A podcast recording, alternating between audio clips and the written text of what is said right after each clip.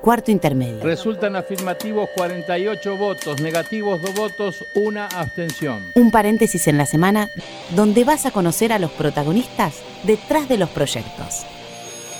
Porque una ley te puede cambiar la vida. Arranca la sesión.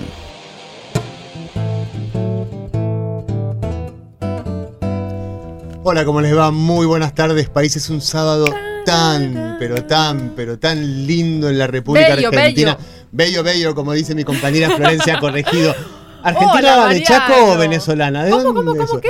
¿Argentino de Chaco o venezolana? Pues bello, Yo- bello. ¿Cómo, cómo sería la tonadita chaqueña? No, así, como la que soy. Yo soy, soy lo que soy. Bueno, hola este es argentinos, un ¿cómo, cómo andan? Hoy estamos muy mandamos, contentos con le mandamos Mariano. un saludo a Sandra Mianovich, que forma A parte también de la grilla de Radio Nacional. Sí. ¿Por qué estás contenta hoy? Bueno, estamos contentos porque hoy festejamos, vamos a festejar dos sanciones. Se han convertido en ley dos eh, proyectos de leyes que se han trabajado mucho en, en el Senado y en diputados que le vienen a cambiar la vida a los argentinos. Uno es la ley Brisa, Florencia. Así es, la ley Brisa que lo que busca es eh, reparar económicamente a aquellos niños y niñas menores de edad que han quedado sin madre a causa de un femicidio. A lo largo del programa vamos a estar hablando con distintos especialistas y, de- y gente que estuvo trabajando en este proyecto y además la ley Justina. La ley Justina. Justina era una niña de 12 años que necesitaba un trasplante de corazón y pensó en todos los argentinos y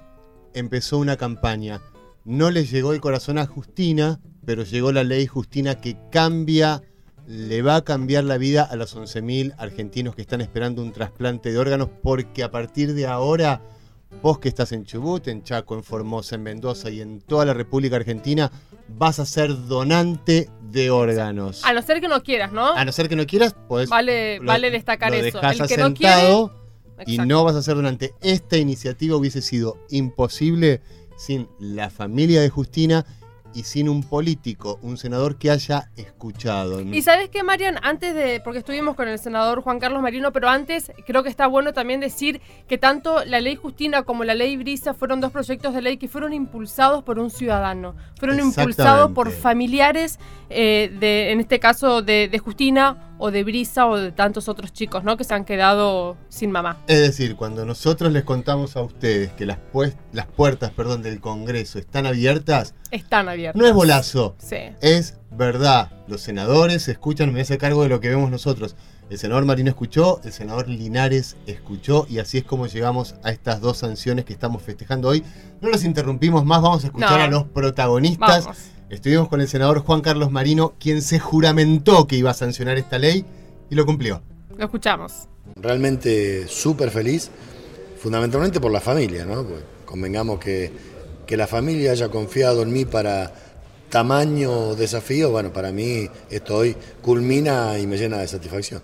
¿Cómo fue estar ahí en el recinto de diputados, acompañando a la familia? ¿Cómo vivió la jornada? Excelente, como me pasó acá en, en el Senado, lo único que allá estaba de visitante, pero bueno, eh, la verdad que cuando uno empieza a escuchar los discursos de los diferentes diputados que hablaron apoyando la iniciativa y rescatando el trabajo que habíamos hecho, la verdad que no tengo más que palabras de agradecimiento, palabras de satisfacción. Y fundamentalmente le quiero agradecer a la familia, a los papás que confiaron en mí, al doctor Maceira del Incucay, que la verdad nos ha ayudado mucho, eh, a mis asesoras, a María José Falli, eh, a Mercedes del Mijián, que han hecho un trabajo impecable. Sobre todo cuando la escuché a la diputada Camaño decir que era un trabajo que ella veía que no sobraba una palabra, ni faltaba una palabra, que era perfecto, que lo diga la diputada Camaño no es menor, eh, pues es una gran diputada. Así que bueno, agradecerles uno por uno a todos y fundamentalmente agradecerle a ustedes, al periodismo, que han hecho una transmisión de esto. El día que se votó aquí en el Senado, al otro día hubo 1.500 llamados al Incucay, cuando habitualmente, a ver para que los tengan presente, Argentina tiene más o menos 12 donantes por millón. Eh, España tiene 70, 75, que esa es la idea, llegar a lo que tiene España, porque esta ley se aproxima mucho a lo que existe en España. Y esto fue fundamental el trabajo de ustedes. La verdad que, bueno, hoy a las 3 de la tarde eh, era tendencia en Twitter lo de Justina, se saturaron las redes, nuestros correos explotaron, era impresionante, así que nada, eh, creo que el, el coronar un gran trabajo, un gran trabajo y, mantener el legado de Justina, ¿no? Una chiquita de 12 años que nos enseña tantas cosas, porque yo creo que ella ya visualizaba que, que no iba a resistir, que su corazón no llegaba, y faltando muy poquitos días, creo que tres, para su muerte, lo toma de la mano al padre en la terapia intensiva, y le dice, papá, hagan por lo demás todo lo que puedan, lo que no se está pudiendo hacer por mí. Y bueno, los papás, lejos de, de quedarse en la casa, están viviendo su luto como cualquiera y transformaron ese gran dolor que es perder un hijo en un acto de solidaridad. Formaron una asociación civil que se llama Multiplicate por Siete, que justamente no es caprichoso el nombre, sino que tiene que ver con la cantidad de órganos que se pueden conseguir en una ablación. Y ahí nos vinculamos y vamos a seguir, porque esto no termina acá, vamos a seguir trabajando juntos. Vamos a hacer una campaña de concientización por las escuelas, lo cual, bueno, para mí es tocar el cielo con las manos. Lo último, ¿qué le diría a aquella persona que todavía siente ciertos temores ante una situación de donación de órganos para que cambie su decisión? Ahora va a ser donante, ahora no tiene opción.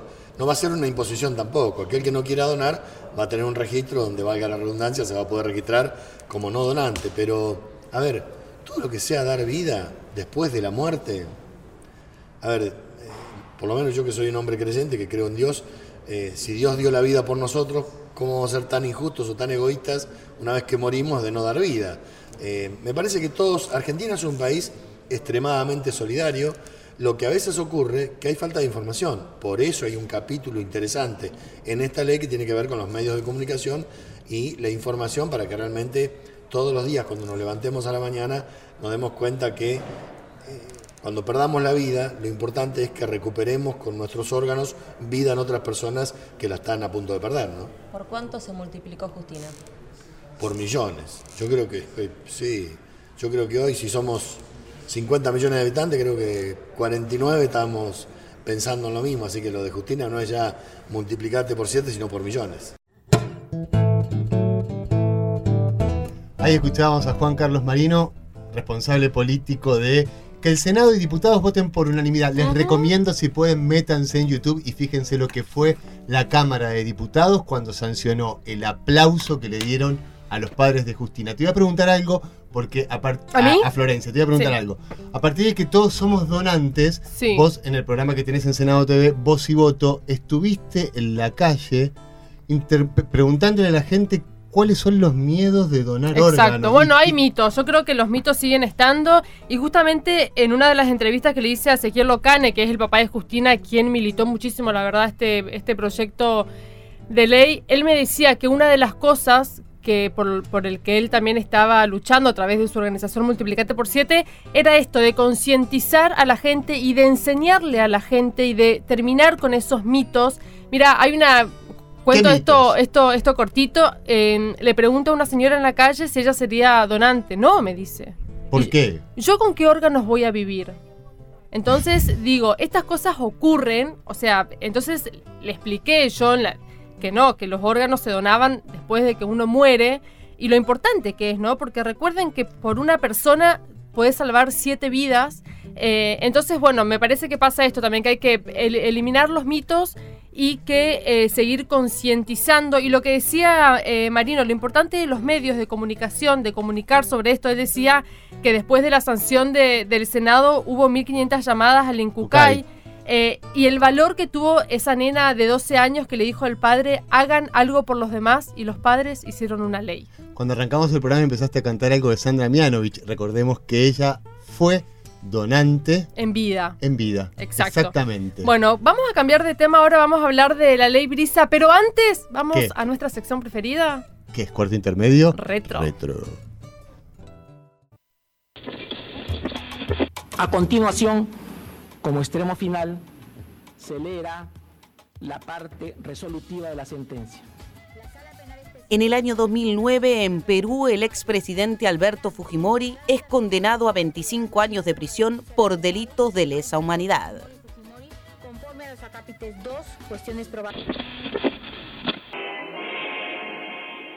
Mientras tanto, en la Argentina, ese mismo año se aprobó la Ley 26.485 de protección integral a las mujeres.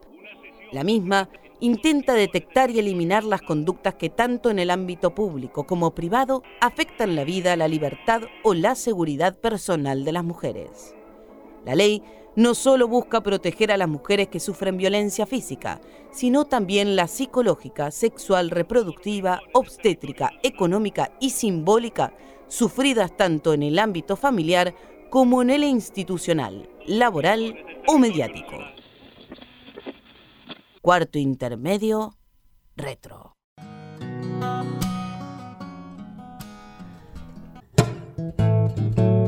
Ahí pasaba nuestro cuarto intermedio. Retro.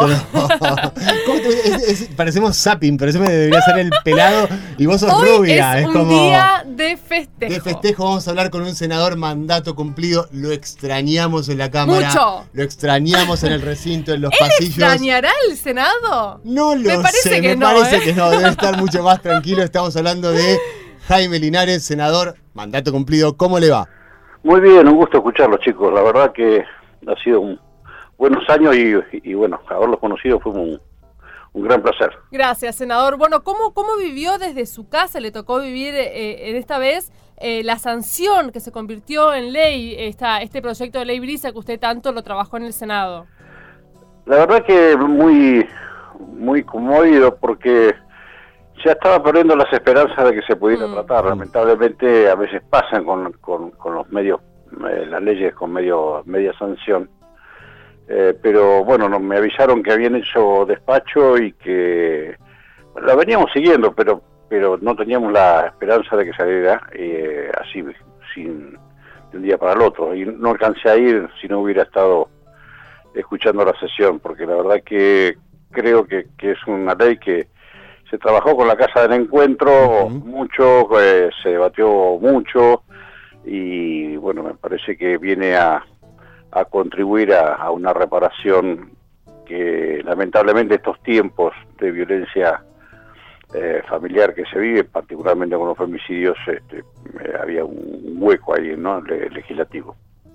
Senador, es, esta ley es un claro ejemplo de una propuesta política que a vidas muy golpeadas, como la de estos chicos y estos adolescentes, se las cambia. ¿Qué siente usted que participó de esto? De, de cambiarle o de darle un poco de alivio a gente que verdaderamente la viene pasando mal, porque son víctimas de que su padre haya matado a su madre.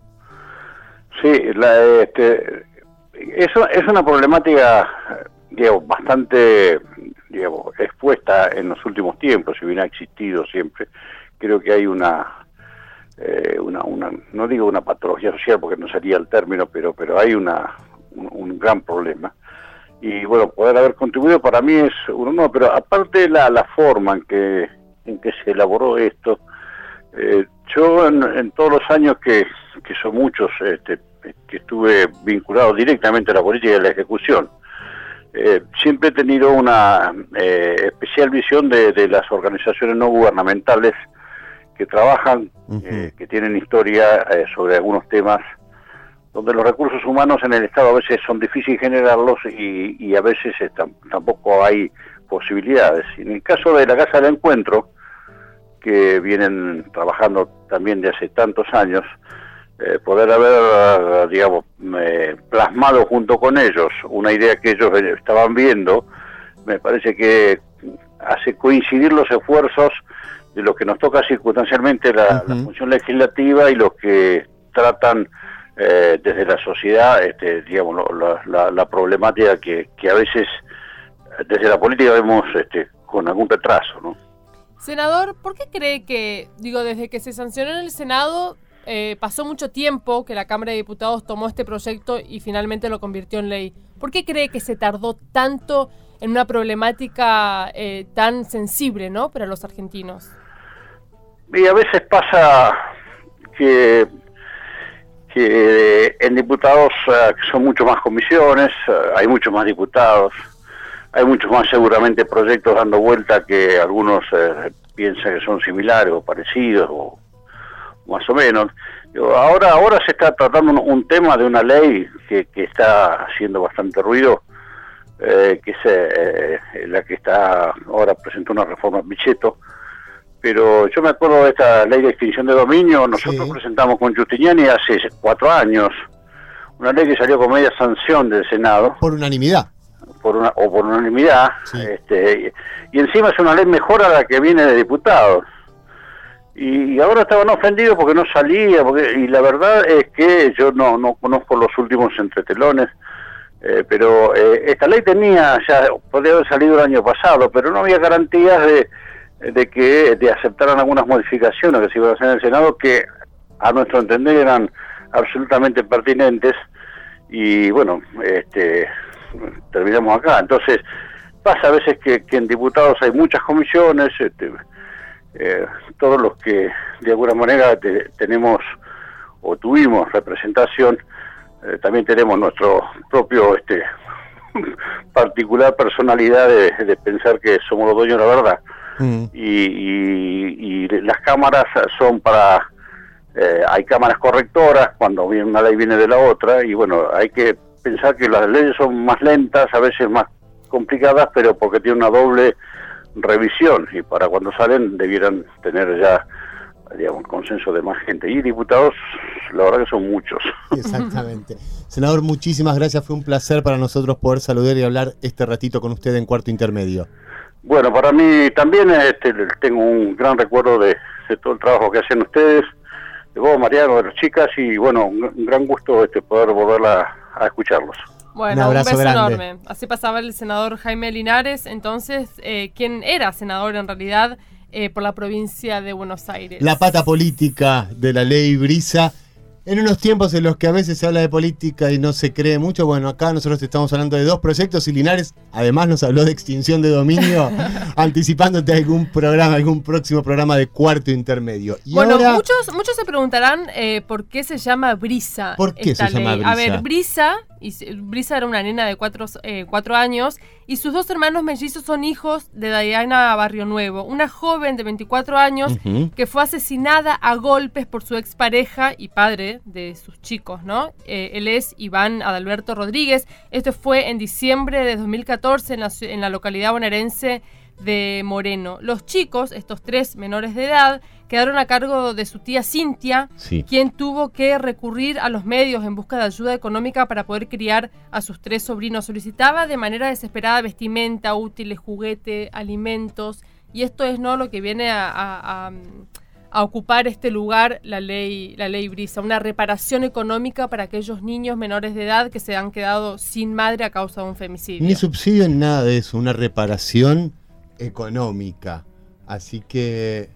Y quien trabajó mucho, Mariano, también con el senador Jaime Linares. La Casa del Encuentro. La Casa del Encuentro. Y estamos en contacto con Ada Rico. Hola, Ada, ¿cómo estás? ¿Qué tal? Buenas tardes. Muy bien. Bueno, ¿cómo viviste esta sanción? Te vimos ahí en la calle y después te vimos en el recinto.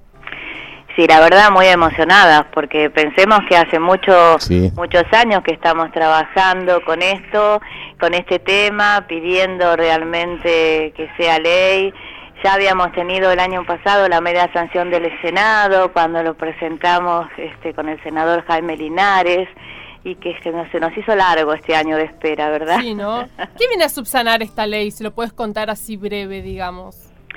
Mira, en realidad esta ley lo que hace es otorgarles a las familias que tengan a su cargo a un menor eh, víctima colateral de femicidio el equivalente a un haber jubilatorio mínimo para por cada menor y a su vez eh, la cobertura integral de salud. O sea, esto indudablemente es un paso muy positivo porque pensemos que cuando una mujer es asesinada y tiene hijitos e hijitas, son las familias quienes estaban haciendo cargo de este menor con muchísimo amor, pero sin recursos económicos, muchísimas veces tenían que terminar incluso separados entre sí los hermanitos y las hermanitas, ¿no?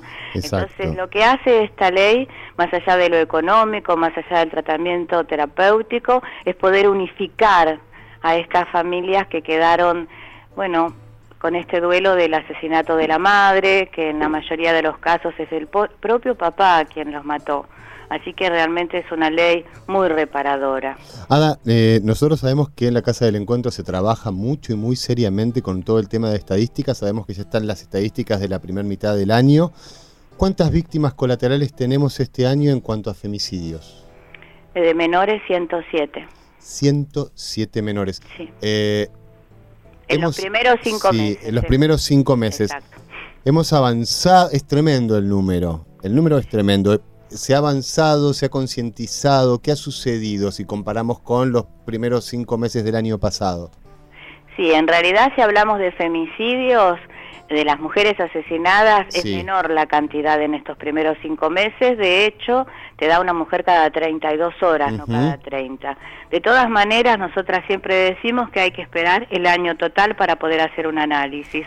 Pero lo que sí hemos analizado, por eso es la cantidad de menores, la baja edad de las mujeres asesinadas. Y cuando te hablo de... ¿De qué edad hablamos? Eh, 18, 20, 22 años. Y cuando hablo de los niños y las niñas menores, estoy hablando menores desde meses de edad. ¿Esto tiene un porqué? Eh, no, la violencia de género no tiene un porqué, lamentablemente. Mm. Pero sí hemos visto cómo en estos años fueron descendiendo las edades de las víctimas y en este en estos primeros cinco meses lo vemos bien marcado. Por eso esa cantidad de menores que quedan sin, su mamá. ¿Desciende la edad de los asesinos también o no? No. No, ok. No, no, la edad de los, femicidas no. Y también hemos visto en este segmento de cinco meses cómo en muchos casos de femicidios no existía un vínculo. O sea, al no existir un vínculo quiere decir que esa joven mujer fue tomada en algún lugar como un objeto descartable, abusada y asesinada. Ese es el análisis de los primeros cinco meses. Después, cuando sigue transcurriendo el año y termina todo el informe, podemos hacer un análisis eh, más general. Ada, ¿qué opinas de, los tiempos procesales del, del caso de Nair y de la condena que se le dio? Bueno, los tiempos procesales, la verdad es que fueron demasiado rápidos, ¿verdad? Porque hemos tenido los casos de los femicidas, donde se hace un análisis exhaustivo, se demoran años, excepto que sea un juicio abreviado, que entonces sí, en el mes de diciembre del correspondiente año se dicta sentencia. En el caso de Nair, eh, en realidad fíjate que hablamos del caso Nair, Exactamente. No Pastorizo, tendríamos que estar hablando de él. Em, indudablemente, esto fue violencia, por supuesto, pero no violencia de género. No porque aquí no se puede hablar de violencia de género. Aquí es como que ella ha tenido una condena social antes de la condena de la justicia.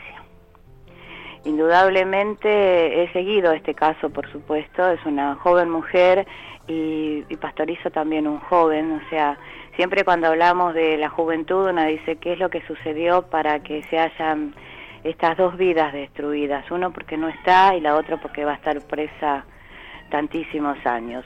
Pero siguiendo al análisis de por qué esta premura, esto sucedió en diciembre, estamos en, en julio y ya tiene una, una condena, una sentencia.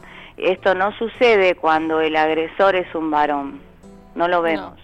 Hay una, se puede decir que hay una justicia patriarcal o que los medios también son un poco desiguales.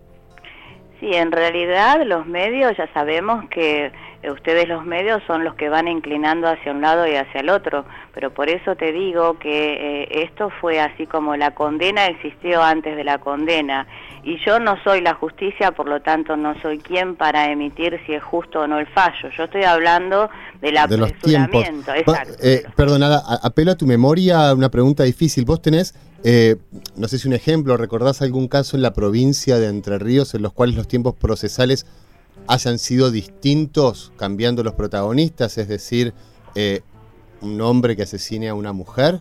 No, es que históricamente, excepto que sea juicio abreviado, no existe este tiempo históricamente, históricamente de los 10 años que relevamos los informes, ¿verdad? De hecho, antes los tiempos procesales eran muchos más extensos y se empiezan a cortar a raíz del, año 2012 cuando se sanciona la ley de agravante por violencia de género, donde hay un tiempo estipulado por la justicia. Pero esto que sucedió de meses, no o sea que cuando juristas nos dicen que esto tiene que ver con el cambio de código procesal penal en la provincia de Entre Ríos, que no es más inquisitorio sino acusatorio, no es así. Es que no lo he, no lo he visto antes. Ok, es, perfecto, quedó absolutamente claro entonces que hay diferencias en este juicio con los otros juicios.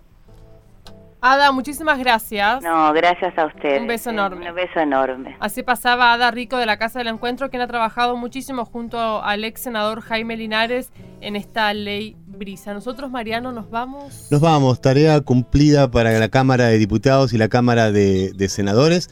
Dos nombres de mujeres que quedan en nuestra historia, que quedan en la historia legislativa y que queden en todas las provincias. Le agradecemos mucho a Brisa y le agradecemos mucho a Justina. Bueno, muchas gracias a ustedes también. Les agradecemos por estar del otro lado como cada sábado y nos volvemos a reencontrar el próximo ¿Los sábado. querés o no? ¿Qué Los vas a- quiero Ah, muchísimo. bueno, ah, como bueno. Ahora sí. siempre, siempre lo digo. Esto fue Cuarto Intermedio aquí por Radio Nacional, la radio de Todos.